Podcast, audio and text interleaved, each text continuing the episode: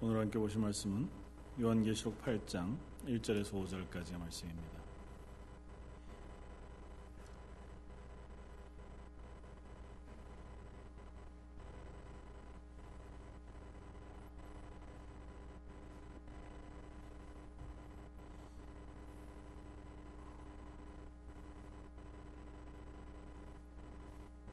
요한계시록 8장 1절에서 5절까지. 자였으면 우리 한 목소리 같이 한번 읽겠습니다. 일곱째 인을 떼실 때에 하늘이 반 시간쯤 고요하더니 내가 봄에 하나님 앞에 일곱 천사가 서 있어 일곱 나팔을 받았더라. 또 다른 천사가 와서 제단 곁에 서서 금 향로를 가지고 많은 향을 받았으니 이는 모든 성도의 기도와 합하여 보좌 앞 금 제단에 드리고자 함이라. 향연이 성도의 기도와 함께 천사의 손으로부터 하나님 앞으로 올라가는지라 천사가 향로를 가지고 재단에 불을 담아다가 땅에 쏟음에 우레와 음성과 번개와 지진이 나더라 아멘. 어, 지난 주일날 그 목장별 체육대회가 힘들긴 힘드셨나 봐요. 오늘까지 아프신 분들이 많으신 것 같아서. 아, 수요일 날 뭐 날씨도 좋고 여러 가지로 어, 나오시기가 쉽지 않을 수도 있는 상황에 이렇게 말씀을 사모해서 나오신 여러분들께 하나님의 은혜를 함께 나눌 수 있기를 바랍니다.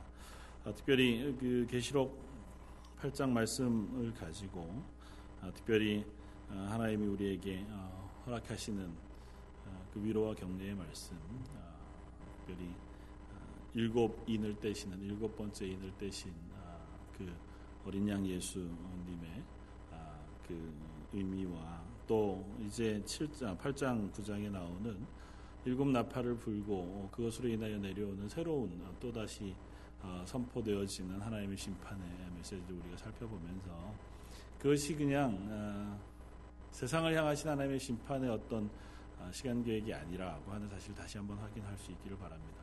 뭐 결국 거듭 말씀드리지만 일곱 인을 떼시는 것과 아, 일곱 나팔을 부는 것과 일곱 대접을 쏟는 것 어, 그것은 어떤 의미에서 조금씩 점진적으로 어, 하나님의 어, 심판을 확실하게 보여주기 위하여 또 그것이 완전하게 이루어진다고 하는 사실을 확인시키기 위하여 반복적으로 또 좀 점진적으로 이상 가운데 보여주고 있는 것이라 분명히 이렇게 우리가 이해를 했었고 그런 의미에서 일곱 번째 인을 떼시고 이제 일곱 나팔을 부는 것은 동일한 심판의 어, 반복으로 우리가 이해해도 조금 더 다름이 없다고 하는 것으로 우리가 어, 염두에 두고 보시면 사실 일곱 나팔을 부시거나 아, 일곱 나팔을 불거나 일곱 대접이 쏟아지면서 이 땅 가운데 임하는 재난의 내용, 하나님이 하시는 심판의 내용이 뭐냐?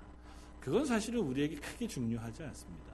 뭐 거듭거듭 말씀드리지만 그게 어느 시점에 어느 곳에 어떻게 쏟아질 거냐라고 하는 건 사실은 우리한테는 크게 중요한 문제가 아닙니다. 그러니까 그것을 하시는 이유가 뭐냐? 그리고 그 심판의 주권자가 누구시냐? 이 심판을 통하여 성도들에게 혹은 온 세상에 있는 하나님 알지 못한 이 세상 사람들에게 하나님은 무엇을 알게 하시기를 원하시느냐라고 하는 것이 사실은 우리가 본문을 통해서 알아야 할 가장 중요한 어, 것이 될 것입니다. 그래서 오늘 본문도 그렇게 한번 어, 살펴보게 될 것입니다. 일곱째 인을 떼실 때 하늘이 반 시간쯤 고요히 하더니 그리고 이절이 내가 봄에 이렇게 연결이 되어집니다. 근데 아, 히브리어 원문으로는 아, 헬라어 원문으로는 이 절 시작할 때에 카이라고 하는 접속사가 하나가 붙습니다. 그래서 또 내가 보니 이렇게 뭐 어, 번역을 하면 좀 더 분명하게 번역할 수 있는데 굳이 그렇게 번역하지 않아. 그것이 큰 의미의 차이를 두지 않으니까 그렇게 번역해 놓지 않았습니다. 근데 또 내가 보니라고 하는 이 어, 말이 무, 이 요한계시록에서는 어떻게 사용되어지냐 하면 요 사도 요한이 어, 자기가 본 환상 이상 그것들의 어, 장면이 이렇게 바뀌는 상황 속에 또 내가 보니 새로운 환상과 새로운 이상 하나님 보여주시는 그 환상을 보고 그것을 설명할 때 이렇게 장면의 전환을 또 내가 보니라고 하는 단어를 쓰고 있단 말이죠. 그러니까 8장 1절과 2절 사이에는 그런 어떤 장면의 전환이 있는 것으로 이해하는 것이 좋겠다는 것입니다. 그래서 8장 1절 일곱째 인을 떼실 때에 하늘이 반 시간쯤 고요하고 그리고 나서 반 시간쯤 후부터 이제 하늘에서 내성과 번개가 쏟아지고 일곱 나팔이 부러지는 시간적인 연결을 이 본문에서 얘기하고 있는 것은 아니라는 것입니다.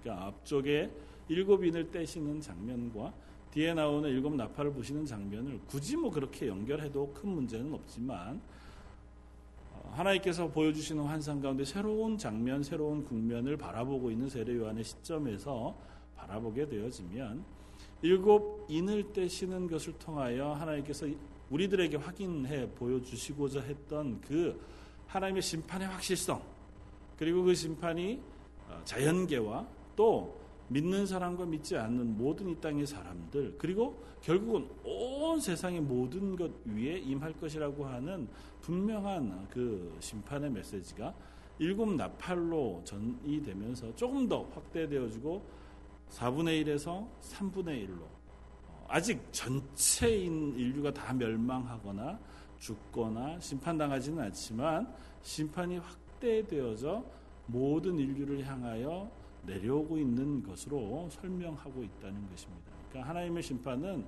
그처럼 단호하고 분명하다는 것이고 그럼에도 불구하고 하나님께서 중간중간에 7장 혹은 10장과 아, 11장 이렇게 중간 쉬는 휴지 길을 중간에 두시고 이거 시간적인 의미가 아니라 읽는 독자들에게 혹은 보는 사도 요한에게 어, 이 심판을 내리시는 와중에도 하나님께서 여전히 그 심판 와중에서도 구원할 자를 찾으시고 구원할 자를 찾기 위하여 증인을 세우시고 하나님의 교회를 그 어, 하나님의 구원자를 찾는 도구로 세워 이 세상 가운데 악의 세력과 싸우면서 여전히 증인으로서 살고 하나님의 복음을 위하여 선교하고 전도하는 전투하는 교회를 세워 주시기를 원하신다는 것. 그리고 그 숫자가 다 차기까지는 하나님께서 이 땅을 향하신 완전한 심판을 아직은 멈추어 두고 계시다는 거죠. 하나님 손 아래서 아직은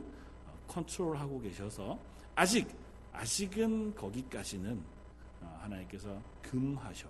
어, 지금 심판이 여전히 이 땅 가운데 하나님의 주권 가운데 임하고 있지만 그럼에도 불구하고 아직은 완전히는 하지 말으라는 겁니다. 왜냐하면 아직도 구원할 숫자가 차지 않았기 때문이고 이 땅 가운데 하나님의 구원받을 사람들이 남아 있기 때문이라고 하는 하나님의 은혜의 말씀을 보여주신다는 것입니다. 그런 의미에서 일곱 번째 인을 떼실 때 반시쯤 고요하다고 하는 이 표현은 지난주에 나누었던 것처럼 어, 한 가지는 이렇게 이해할 수 있습니다. 심판의 어, 마지막. 그러니까 일곱 번째 인을 떼셨을 때 이 반시쯤 고요함은 일곱 번째 나팔이 불고 어, 불려지고 나서 이 땅 가운데 선포되어지는 하나님을 예배하고 심판의 완성의 선포와 동일한 어, 마지막이고 마지막 일곱 번째 대접이 이 땅에 쏟아지고 나서 다 이루었다. 이제 그만 이라고 하시는 하나님의 음성과 함께 이 땅 가운데 하나님의 나라가 도래하고 그것으로 인해 이 땅에서는 악의 모든 것들이 어, 소멸되어지고 그들을 저 무적행으로 어, 묶어 넣으시고 그리고 나서 남은 이 땅에서는 새 하늘과 새 땅 가운데 하나님을 예배하고 하나님을 찬양하는 소리만 남아있게 되어지는 그 심판의 마지막을 선언하는 것으로 우리는 이해할 수 있습니다. 반시쯤 고요하다. 반시라고 하는 그 시라고 하는 것은 어, 이스라엘의 음, 그 시간 개념상, 그러니까 헬라어의 시간 개념상 어, 시기를 이야기하는 것과 그리고 시 간의 양을 이야기하는 곧두 단어가 합쳐서 반시, 그러니까 한 때의 반이라고 하는 개념으로 이 단어가 쓰이고 있거든요. 그러니까 어, 크게 이야기하면 하나님의 구원의 완성의 때 그것의 절반 혹은 그 반시쯤에 해당하는 이야기로 우리가 읽을 수 있습니다. 그러니까 하나님의 심판이 이미 완성이 되었습니다. 그럼에도 불구하고 아직 이 땅에 완전한 하나님의 나라의 그 도래 그것을 하나님께서 준비하고 계신 그 말씀으로 이 반시쯤 고요하다는 것을 우리가 이해할 수 있습니다. 그러니까 하나님의 심판이 이 땅에 이미 임하였습니다. 일곱 인을 떼시는 것으로 온 땅을 향하신 심판과 구원을 완성하셨습니다. 그럼에도 불구하고 하나님 여전히 아직도 이 땅을 향하여 기다리고 계시고 그것이 이 땅의 완전한 소멸과 하나님의 나라의 완전한 회복 그리고 새 하늘과 새 땅의 임재를 향하여 지금 이루어져 가고 있는 것이라고 하는 것으로 이해해 볼 수 있다는 것. 뭐 어쨌거나 아, 반시중 고요한 이 일곱 번째 인을 떼시고 나서 우리에게 보여지고 있는 장면은 일곱 나팔을 든 천사들이 나타나서 일곱 나팔을 부는 장면으로 연결이 예, 되어집니다. 그래서 어, 일곱 나팔을 분다고 하는 것 우리가 뭐 세세하게 이제 8장을 살펴볼 터인데 그것들을 다 살펴보기 전에 도대체 나팔이라고 하는 것이 무슨 의미가 있는가라고 하는 것과 어, 또 하나는 일곱 나팔과 일곱 어, 인을 떼시는 것 그리고 뒤에 나오는 일곱 대접의 진노의 내용이 다 흡사하다고 하는 것을 통해서 우리가 한번 어, 그 진노를 어, 우리가 살펴보는 것이 필요하겠다는 생각이 들었습니다. 그래서 우리가 일곱 인을 떼실 때에 보면 뭐 첫 번째 네 말이 나왔잖아요. 흰 말과 붉은 말과 검은 말 그리고 청황색 말이 나왔고 다섯 번째 인을 떼셨을 때 순교자들의 하소연 하나님을 향한 그 기도의 소리 언제까지 우리가 아, 우리의 신원을 탄 어, 어, 우리, 우리 를 신원치 않으시겠습니까? 이렇게 기도하는 기도의 소리를 들었었고 여섯 번째는 온 전체 우주가 흔들리고 별이 쏟아지는 어, 심판이 이루어지는 장면을 보았고 일곱 번째 인이 떼어질 때에 어, 조금 아까 우리가 보았던 것처럼 반시쯤 고요하고 뒤에 오늘 8장 2절 이하 어, 3절 그러니까 일곱 나팔을 받고 나서 3절부터 5절까지는 또 다른 장면으로 바뀌는데 그 장면은 뭐로 바뀌냐면 다른 천사가 와서 재단 곁에 서서 금 향로를 가지고 많은 향을 받았으니 이것이 뭐라고요? 성도의 기도에 예, 기도와 합하여 보좌 금재단에 드리고자 합니다. 그리고 하나님께서 그 성도의 기도를 받으시고 그 천사가 재단에 불을 담아다가 땅에 쏟음에 그것이 우레와 음성과 번개와 지진으로 이 땅 가운데 쏟아져 내려오는 모습을 보여줍니다. 동일하게 나팔 재앙도 동일한 순서대로 진행이 되어집니다. 앞에 어, 네 번의 그 어, 나팔을 불 때에는 어, 맨 처음에는 땅을 향하여, 두 번째는 바다를 향하여, 세 번째는 각 강과 샘들을 향하여, 그리고 네 번째는 해와 달과 별의 3분의 1이 어두워지는 그런 이제 심판이 재난이 임하고 다섯 번째는 황충이 무적행에서 나오는 모습을 보여줍니다. 뭐 그것은 이제 음, 우리 나중에 설명하겠지만 앞에 나오는 순교자의 기도와 어, 우리가 연관지어서 생각해 보면 이런 것입니다. 이 땅 가운데 어, 적그리스도 혹은 이 땅에서 미혹하고자 하는 악한 세력이 마지막으로 여전히 날뛰고 있는 그 모습을 우리가 보여준다는 거죠. 그들이 교회를 미혹하고 또 이 세상 사람들을 미혹하여 그들을 넘어뜨리려고 하고 아직은 하나님께서 그때가 차지 않았기 때문에 그들을 완전히 멸하시지 않고 내버려 두고 계신 장면으로 우리가 확인해 볼 수 있다는 것. 그리고 여섯 번째 나팔이 불면 드디어 어, 내 천사가 풀려나 전쟁을 일으키게 되어집니다. 큰 전쟁이 일어나고 그것은 앞에서 일어났던 자연계를 향하신 하나님의 심판과는 전혀 다른 모양으로 전개가 되어집니다. 그리고 일곱 번째 나팔이 불려지면 드디어 하나님의 나라의 찬양의 소리를 어, 들을 수 있습니다. 하나님의 나라에서 온 세상의 나라가 하나님의 나라가 되고 그 앞에서 보좌 앞에 찬양과 영광을 돌리는 소리가 들려지고 그리고 하나님 앞에서 번개와 우성 어, 번개의 음성들과 내성과 지진과 우박들이 쏟아져 내리는 동일한 장면을 우리가 볼 수 있습니다. 뭐 일곱 대접을 쏟을 때도 동일한 순서대로 진행이 되어집니다. 앞에 네 개는 땅과 바다와 강에 그리고 물의 근원에 대접이 쏟아지고 또 네 어, 번째는 해와 해에 어, 그 대접이 쏟아지고 그 다음에 다섯 번째는 짐승의 보좌에 대접이 쏟아집니다. 이 짐승으로 표현되어지거나 혹은 무정에서 나온 황충이라고 하는 것은 다 동일한 이미지죠. 뭐 사단의 이미지, 혹은 이 세상의 적그리스도, 혹은 어, 교회를 어, 어지럽히고자 하는 어떤 그런 세력들의 이미지를 가지고 있습니다. 그것에 쏟아지고 그리고 여섯 번째는 그것으로 인해 마지막 전쟁이 일어납니다.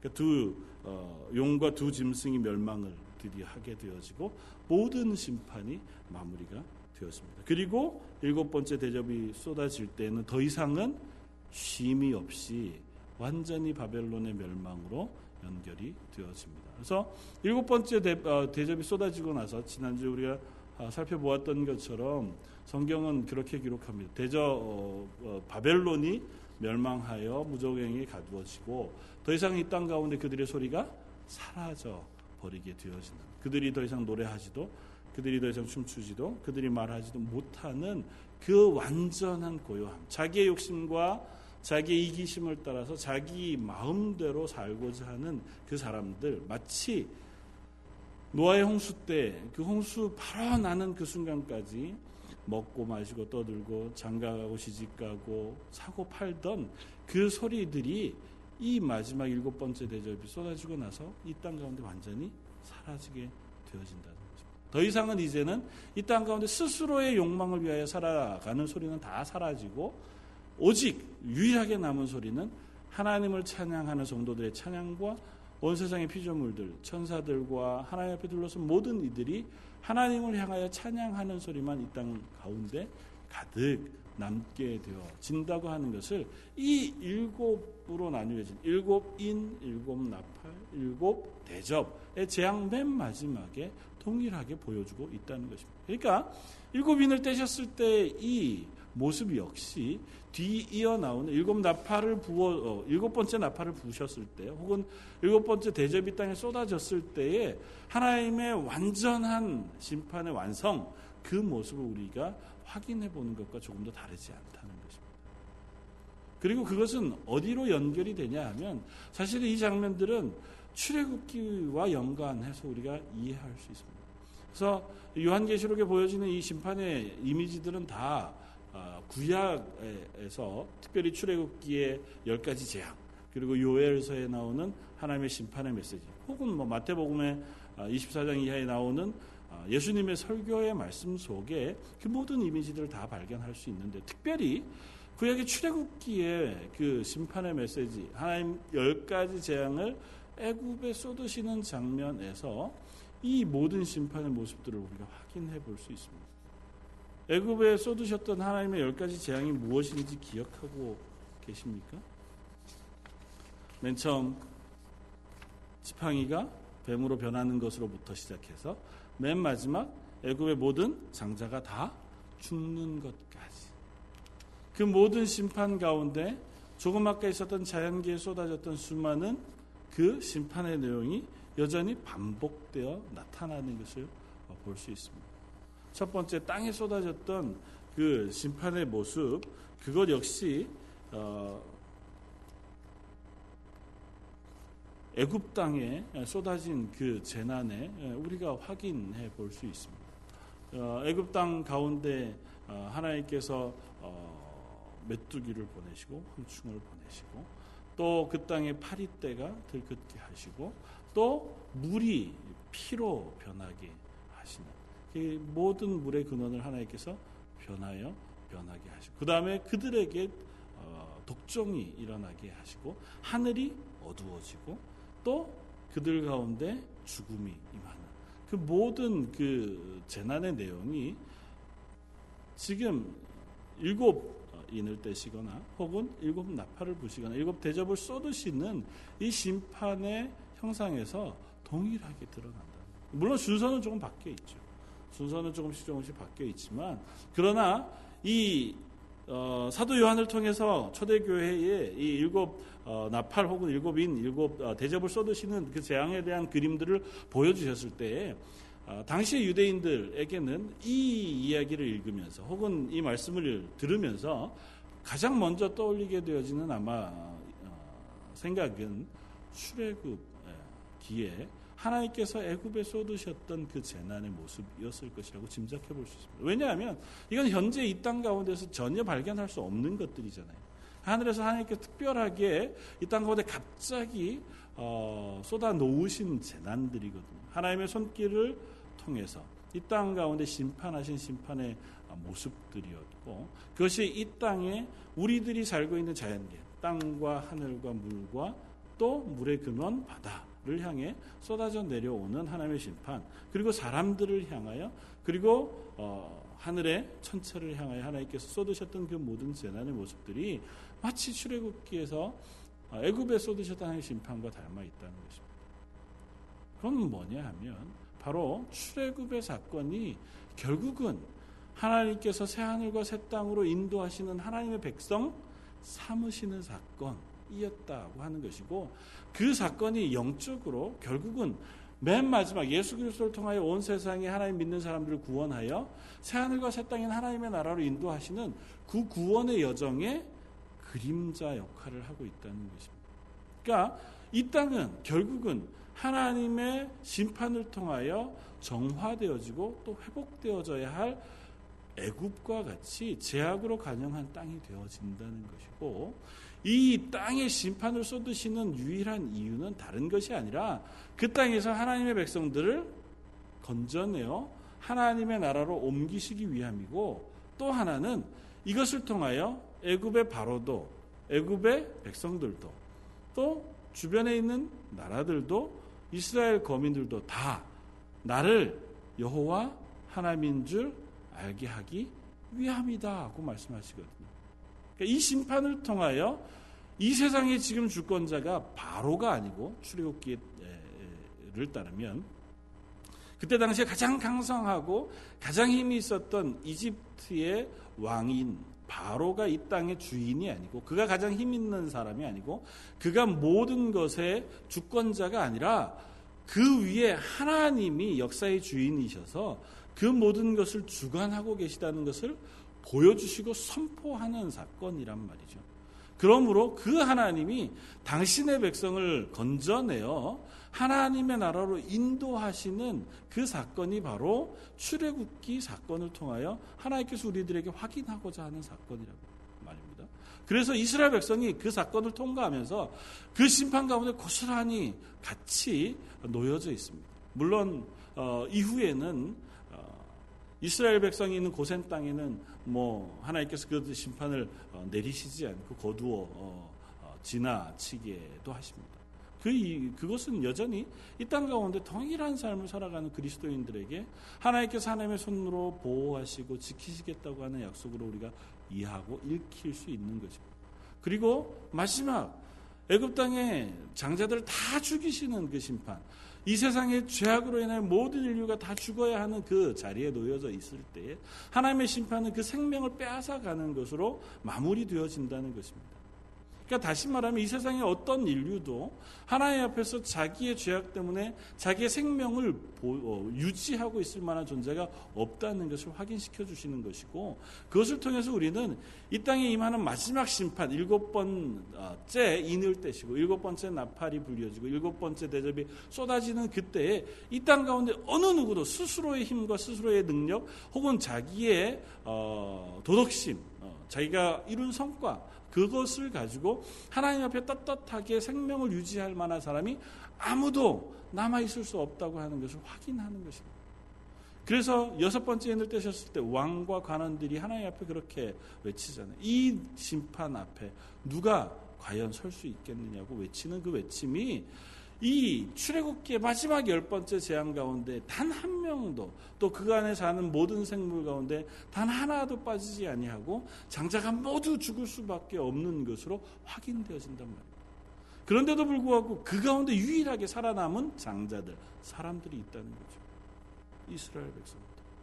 이스라엘 백성은 그 가운데에서도 생명을 보호받아 하나님의 백성의 자리로 옮겨져 하나님께서 그들을 보호하셨다는 겁니다. 그런데 그 이스라엘 백성을 보호하시는 근거가 뭐였냐면 어린 양 그 보혈이 문설주에 발리어져 있는 것으로 인합니다.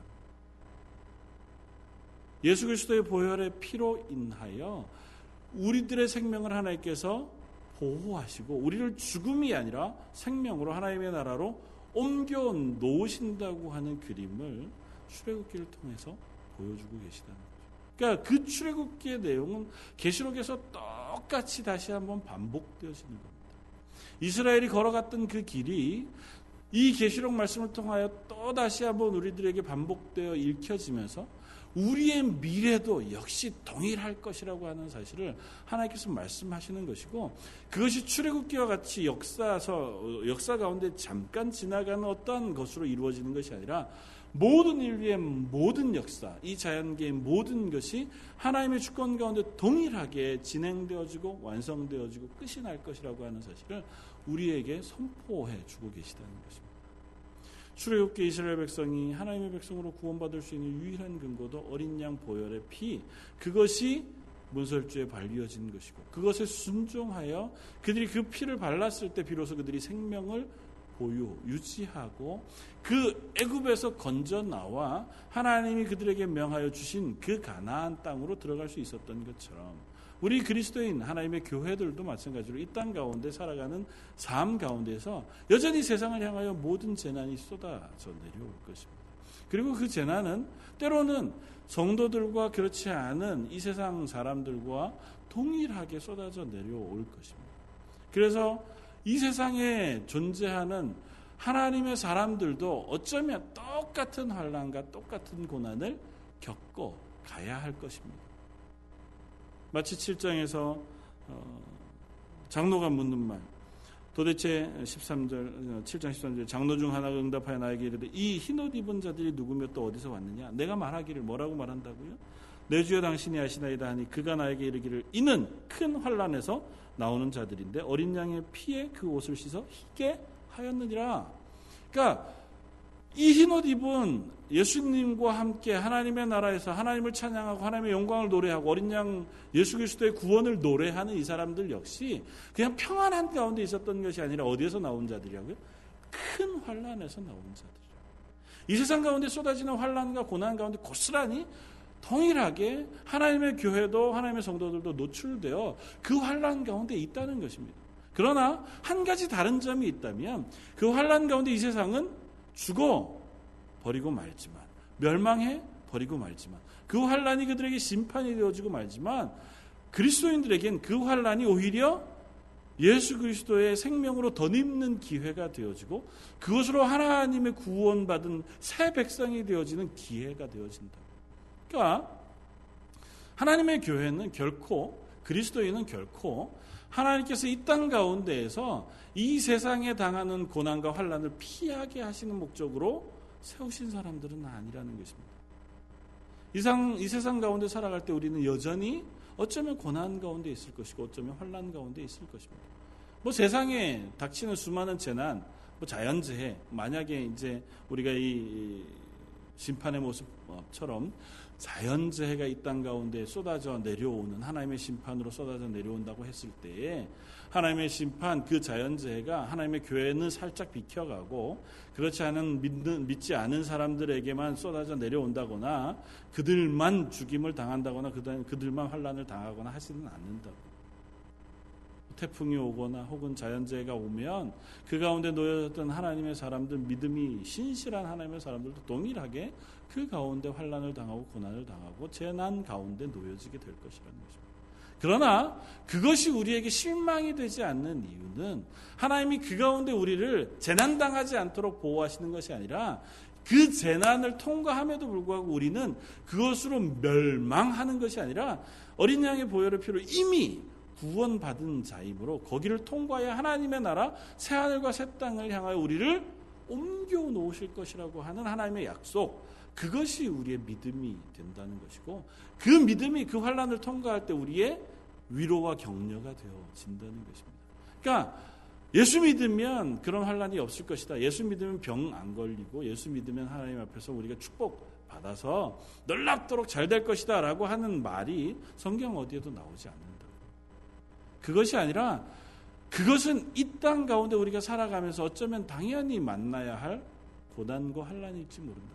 내가 정직하기 때문에 내가 그냥 예수 믿어서 거룩하기 때문에만 당하는 고난이 아니라 그냥 이 땅에 살고 있는 우리가 죄악된 세상 속에서 죄악된 사람으로 살아가고 있는 한 하나님께서 이 땅을 심판하시고 이 땅을 향하여 하나님의 거룩하심을 드러내실 때에 우리는 당연히 그냥 그 가운데에서 당해야 할 환란과 당해야 할 재난 속에 놓여져 있게 되어질 것이라는 거죠. 우리는 그것을 피하지도 못하고 그것에서 도망가지도 못할 것이라는 것입니다. 다만 그럼에도 불구하고 우리는 그것이 끝이 아니라는 것이고 그것으로 인하여 멸망당할 그 모든 고난과 재난, 그것의 심판은 이미 예수님께서 먼저 십자가성에서 지셨기 때문에 우리는 그 고난을 통과하면 흰옷을 입고 하나님을 찬양하는 구원받은 하나님의 나라의 백성, 새하늘과 새 땅에서 온전히 하나님을 찬양하는 존재로 바뀌어져 세워질 것이라는 사실을 성경이 이야기하고 것입니다.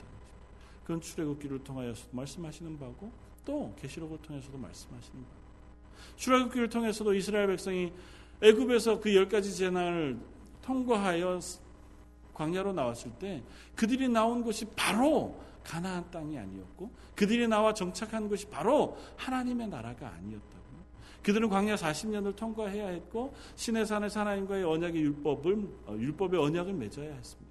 그리고 그 광야 40년을 통과하게 하신 이유에 대하여 그들이 그것을 통하여 하나님이 여호와 하나님인 줄 깨달아 알도록 하게 하시기 위함이라고 말씀하시고 그들이 그 연단의 과정을 통하여 그 하나님의 백성이 되게 하게 하심이라고 말씀하십니다. 우리로 하여금 이 땅 가운데 살아가는 동안 구원받은 그 순간 바로 하나님의 나라로 옮겨가지 아니하고 구원받은 교회가 하나님의 보호하심 아래 이 땅 가운데에서 더 이상 환란당하지 않고 더 이상 고난당하지 않는 자리에 정말 충만하고 거룩하고 아름다운 자리에 놓여지지 아니하고 여전히 갈등 가운데, 여전히 아픔 가운데, 여전히 연약함 가운데, 교회 가운데도 여전히 실패와 또 연약함의 반복이 우리를 아프게 하는 그 자리에 놓여져 있는 이유는 그것을 통과하면서 우리가 하나님을 내 하나님으로 고백하게 하기 위함이시고 그 과정을 통과하면서 우리가 그 하나님을 배워서 알아가게 하기 위함이라고 말씀하신다는 거죠. 그러니까 이 요한계시록 말씀을 통해서 우리에게 확인시켜 주는 것은 그러니 너희가 지금 너희 가운데 완전한 거룩함이 없고 또 완전한 승리가 없고 여전한 고난과 환란과 여전한 어려움이 있다고 하더라도 걱정하지 말라는 겁니다. 그것이 정상이라는 것이고 그 가운데 놓여 있다가 하더라도 하나님이 지키시고 또 결국은 하나님의 나라 새하늘과 새 땅으로 인도하실 것이니 너희가 그 가운데에서 깨어 경성하고 열심히 하나님의 교회로 세워져 있으라고 하나님께서 말씀하고 있다는 것입니다. 요한계시록의 말씀을 처음 읽은 초대교회 교인들 그들 역시 동일한 고난, 동일한 어려움 속에 있었잖아요. 그들이 스스로 안에서도 수많은 갈등이 있었습니다. 일곱 교회를 향한 편지들을 우리가 통해서 보는 것처럼 그 교회들이 첫사랑을 잃어버리기도 하고 그 가운데 다툼이 있기도 했고 그 가운데 이단 어, 때문에 문제가 일어나기도 했었던 것을 봅니다. 그럼에도 불구하고 그들이 신실하게 하나님의 교회로 세워져 나가려고 애쓴 모습도 있었습니다. 그러나 그들을 향하여 닥쳐오는 것은 유대인들의 핍박 혹은 주변의 로마의 핍박 혹은 수많은 또 다른 사람들로부터의 어, 핍박이었고 갈등이었습니다. 그럼에도 불구하고 하나님 말씀하시는 것은 괜찮다는 겁니다. 그것이 정상이라는 겁니다. 그것이 너희가 이 땅 가운데 하나님의 교회로 서 있는 동안 당할 수밖에 없는 길이라는 것이고 그럼에도 불구하고 걱정하지 말라는 겁니다. 왜요? 너희는 이미 하나님의 손 아래 붙잡힌 교회라는 것입니다. 너희의 결국은 이 일곱 번째 대접이 쏟아지는 마지막 심판의 때에 그 멸망의 자리에 있는 것이 아니라 하나님과 함께 하나님을 찬양하는 구원의 자리에 놓여 있게 되어진 사람이라는 것을 기억하라는 겁니다. 너희의 결국은 이미 정해진 것이므로 현재 너희의 삶 속에서 용기를 내고 힘을 얻어서 이 땅 가운데 너희를 대적하는 사단의 세력, 너희를 넘어뜨리려고 하는 세력과 싸우라는 것이고 아울러 너희에게 맡기신 하나님의 사명, 복음을 전하고 증거하는 하나님의 사명을 다하는 하나님의 교회로 열심을 내라는 것입니다. 하나님 우리에게 기대하는 것은 그것이라는 것이고 그것 앞에 우리가 어떻게 서서 얼마나 열심히 하나님 앞에 서도록 애쓰며 나아갈 것인가는 지금 우리의 결단에 따라 달려 있다는 것입니다. 우리가 어쩌면 동일한 시간의 반복을 계속 어, 해 나가는 것일지도 모릅니다. 하나님 앞에서 이 땅에서 어, 신앙생활을 꾸준히 해 나가는 동안 우리가 만나는 것이 하루아침에 변화되지도 않고 우리가 하나님의 교회 가운데 거룩을 완성해가는 모습을 완전히 보지도 못하고 어쩌면 우리 스스로의 모습 속에서도 하나님 앞에서 완성되어져 하나님의 거룩한 수준에 이르는 성화의 자리에 놓여지지 못한 아, 우리의 모습을 발견하게 되어질지도 모릅니다. 그렇다고 해도 우리가 이 싸움을 멈추지 말아야 할 것입니다. 왜냐하면 이 싸움은 이미 하나님께서 먼저 싸우신 때문에 예수님께서 십자가 위에서 우리를 대신하여 먼저 싸우신 싸움이기 예수님께서 그 싸움을 이미 승리하셔서 우리에게 휘옷을 입혀 하나님의 나라로 옮겨 놓으신 싸움이기 때문에 이 땅 가운데 놓여져 있는 하나님의 교회로 우리는 그 뒤를 따라가는 사람들이 따름이고 그 뒤를 따라 하나님이 맡기신 싸움을 싸우는 사람들일 수밖에 없으니 우리가 이 땅 가운데 살아가는 동안 우리는 이 싸움을 멈추지 말고 또 실패하더라도 일어나서 하나님의 교회로 또 넘어졌다가도 다시 서로를 격려하여 힘을 내 하나님의 말씀을 선포하고 그 말씀이 세워져 가는 교회로 세워져 가야 할 것입니다. 사랑하는 성도 여러분, 계시록을 통해서 우리가 거듭거듭 확인하는 것은 이스라엘 백성을 광야로 건져내셔서 광야 40년을 끌고 가시는 동안 하나님은 이스라엘 백성을 향하여 끊임없이 일용할 것을 허락해 주셨고 결국은 그 이스라엘 백성을 마지막 하나님의 말씀이라면 여리고 성을 일곱 바퀴 도는 그 무모한 명령에 순종하는 자리까지 나아가게끔 만드셨던 그 하나님께서 우리도 이 땅 가운데 하나님의 백성으로 살아가는 동안 하나님의 말씀이라면 세상 사람들이 무모하다고 생각하는 수준 그 무식한 삶이라 할지라도 내가 기쁨으로 순종하는 자리까지 나아가게 하실 것이라는 것입니다. 나팔에 대해서 오늘 못 살펴보았지만 다음 주 우리가 살펴보겠지만 나팔을 부는 장면이 동일한 장면에서 나타납니다. 이스라엘 백성이 여리고성을 돌 때에 하나님께서 이스라엘 백성들에게 명령하신 장면이 그것입니다. 너희 일곱 제사장에게 일곱 나팔을 들게 하고 일곱 나팔을 불라고 명령하십니다. 이스라엘 백성이 여리고성을 일곱 번 돕고 마지막 날 일곱 번 돌고 나서 서서 일곱 나팔을 불 때에 하나님께서 그 나팔 소리를 들으시고 이 여리고성을 무너뜨리시겠다 말씀하신다.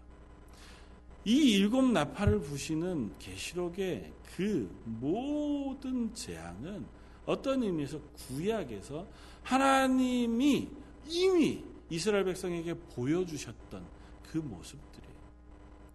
이 세상의 악을 제거하고 예수 그리스도의 구원을 알려주는 하나님의 구원의 완성이 도래하고 있음을 선포했던 것이 나팔 소리였다. 그 나팔 소리를 통하여 이스라엘 백성이 우리가 하나님의 백성이라고 하는 사실을 확인하고 그 사실을 기억하게 하셨던 것처럼 이 세상에 임하는 재난도 그 역할을 하는 겁니다. 이 세상에 임하는 심판도 동일한 역할을 하는 겁니다. 이 세상 사람들, 하나님을 알지 못하는 이들에게는 그것이 심판의 소리겠죠. 그것이 재난의 소리일 것입니다. 이스라엘 백성이 외치는 그 나팔 소리가 여리고성을 무너뜨리게 한 것처럼 하나님을 알지 못하는 이 땅에 하나님을 대적하는 이들에게는 그것이 심판의 나팔 소리이지만 그 나팔 소리가 이스라엘 백성에게는 하나님의 도우심을 요청하는 기도 소리요. 하나님의 도우심이 들려지는 구원의 소리였던 것처럼 이 땅 위에 쏟아지는 재난 역시 마찬가지입니다. 이 땅을 향하여 하나님께서 심판하시는 심판의 그 모습을 바라보는 것 역시 우리들에게는 하나님이 우리를 구원하시는 구원의 완성이요. 하나님이 온 세상의 주인이라고 하시는 것을 선포하는 하나님의 선포의 소리라는 것입니다.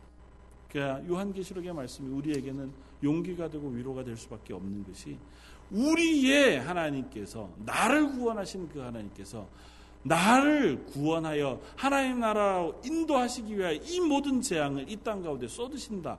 그 오해해도 하나도 틀리지 않다는 것입니다. 이 자연계를 향하여 온 세상의 죄악 그 적그리스도들을 향하여 온, 온 우주를 향하여 하나님 쏟으시는 모든 심판의 결국은 정말 나중심적으로 생각했을 때 하나님이 나 하나를 구원하여 하나님의 보좌 우편에 앉히게 하기 위하여 이 땅 가운데 쏟으시는 심판이라고. 그것이 끝이 나야 우리가 하나님의 백성의 자리에 옮겨서 간다. 이 세상을 향하신 하나님의 모든 심판 그것은 이 땅 가운데 하나님의 구원받은 자와 그렇지 않은 자를 구별해 내시는 작업이에요. 그 모든 것의 주권을 하나님이 가지고 계시다고 하는 것의 선포라고. 이 모든 것이 나의 손에 달려 있다고 확인해 주시는 거예요. 그래서 어린 양 예수께서 손에 철창을 드시고 이 세상을 다스리는 호를 드시고 이 세상을 심판하시는 장면이 계시록의 모습입니다. 우리가 이 모습을 통해서 우리 마음 속에 하나님을 향하여 다시 한번 용기를 얻기를 바라고 또 새 다짐을 할 수 있기를 바랍니다. 그래 맞다. 나는 이미 승리한 사람이니 하나님께서 나를 승리한 하나님의 교회로 부르셨으니 이 땅 가운데 앞으로의 삶 가운데 실패하더라도 거기에 머물러 있지 말고 다시금 일어나 하나님의 교회로 담대해야겠다고 다짐하고 하나님 그럴 수 있도록 은혜 베풀어 주십시오. 기도하는 저와 여러분들 되시기를 주님의 이름으로 부탁을 드립니다. 한번 같이 기도하겠습니다. 감사 찬양을 받으시기에 합당하신 주님. 우리를 구원하시며 우리의 구원을 완성하시기 위하여 온 세상에 심판을 쏟으시며 온 세상의 모든 것들을 하나님의 주권 가운데 심판하시는 하나님을 저희가 찬양합니다. 하나님 저희가 그 두려운 심판 가운데 놓여졌을 때 저희가 그 심판을 두려움으로 보지 아니하고 하나님의 구원의 완성 그 기쁨으로 하나님의 은혜로 바라볼 수 있게 하심을 감사합니다. 하나님 그러므로 오늘 하루를 살아갈 때에도 저희가 그 하나님이 나의 하나님 되시며 그 하나님이 지금도 살아계셔서 나를 지키시고 인도하신다고 하는 사실에 용기를 얻어 다시 한번 일어나 그리스도인으로 하나님의 교회로 거듭 세워질 수 있는 은혜를 베풀어 주옵소서. 새롭게 용기를 갖게 하시고 다시 한번 저희가 결단하고 하나님의 말씀에 순종하며 하나님의 말씀을 들고 이 세상 가운데 싸워 나아가는 하나님의 교회가 되게 하여 주옵소서. 이번 말씀 예수님 이름으로 기도드립니다.